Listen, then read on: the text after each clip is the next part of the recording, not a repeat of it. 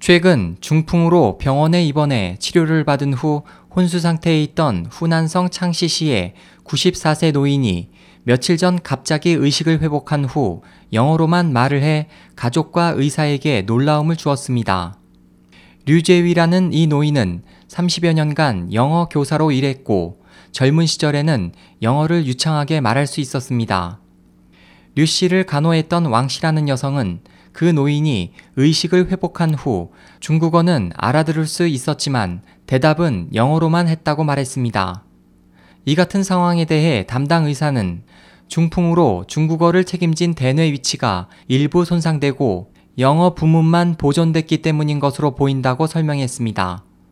이 의사는 또 뇌경색은 대부분 언어장애와 사지마비 현상을 초래하며 일반적으로 치료가 어려워 이 노인과 같이 회복하는 경우는 매우 드물다고 말했습니다. SOH 희망지성 국제방송 홍승일이었습니다.